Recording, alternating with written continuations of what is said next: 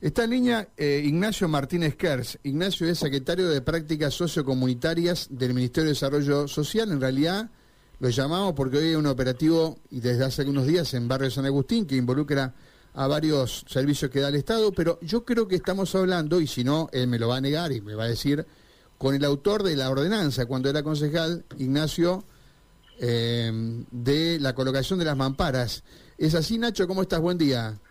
¿Cómo te va, Mario? Buenos días al equipo, a toda la audiencia. Sí, uno de los uno de los autores, digamos, Fernando Fleita, Juanjo César Leme, y que actualmente cumple funciones en el Consejo, y, y Marianela Lanchini, creo que lo presentamos como bloque en su momento. Bueno, ¿esto es de año 2017-2018 más o menos? Fue hace tanto tiempo, no, hace rato, sí, creo que 2017 si no me equivoco. Bueno. en su momento lo que hicimos fue presentar este proyecto porque nos lo pedían los conductores de, taxis y remises. Era una cuestión eh, que, ya se había empezado a utilizar en, Montevideo, en, Rosario también había una experiencia que, estaba que estaba surgiendo. Nosotros eh, elaboramos una herramienta legislativa, un proyecto, hubo una, una discusión importante en el Consejo.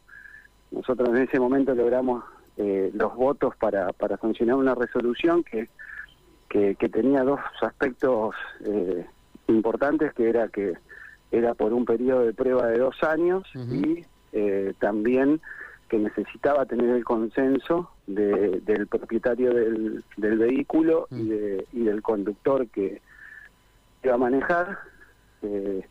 la ordenanza salió sancionada, pero al poco tiempo fue fue vetada por, por, por quien era el intendente.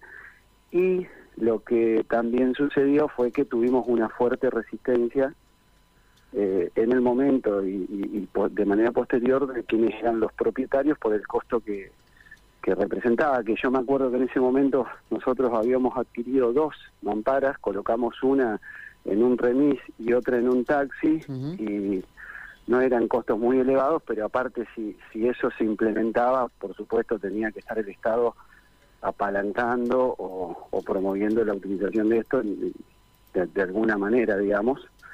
Eh, o sea que pero bueno, pero este planteo yo quiero decirlo no no no era un planteo de, de fondo, tenía que ver con generar un era un, un elemento más que le daba ventaja al, al conductor de taxi, una pequeña ventaja, así como lo hace el botón de pánico y algunas otras herramientas tecnológicas que están a, esto que hoy están en pleno funcionamiento. Pero eh, la verdad que hace mucho no tomo un remis, no sé cuántos tienen mampara y cuántos no, pero en su momento, o sea, fue vetada, por lo tanto no es obligatorio, eh, eh, está, no rige. No, no, no, en su momento, que yo sepa, no se volvió a tratar eso, pero fue vetado en su momento, por lo tanto no dejó de tener vigencia, o no tuvo más, no tuvo vigencia justamente porque fue vetado por por el Ejecutivo Municipal. Vos lo decís bien, es, era la intención era un elemento más de resguardo por el chofer. Esto no significa que alguien no pueda disparar de atrás, por ejemplo, ¿no?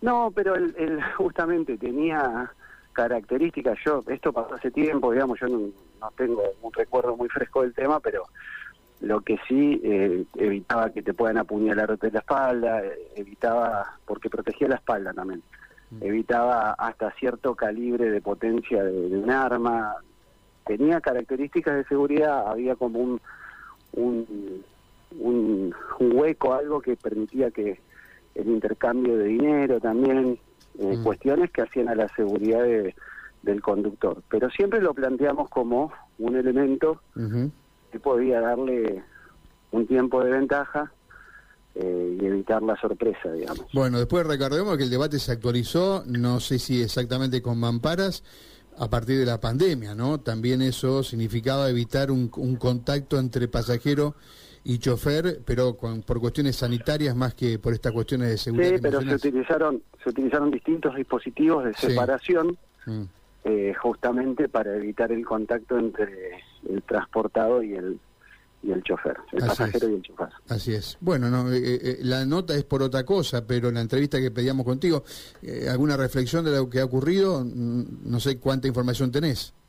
no, muy poca. Conozco el hecho, digamos, por, por, por los trascendidos periodísticos.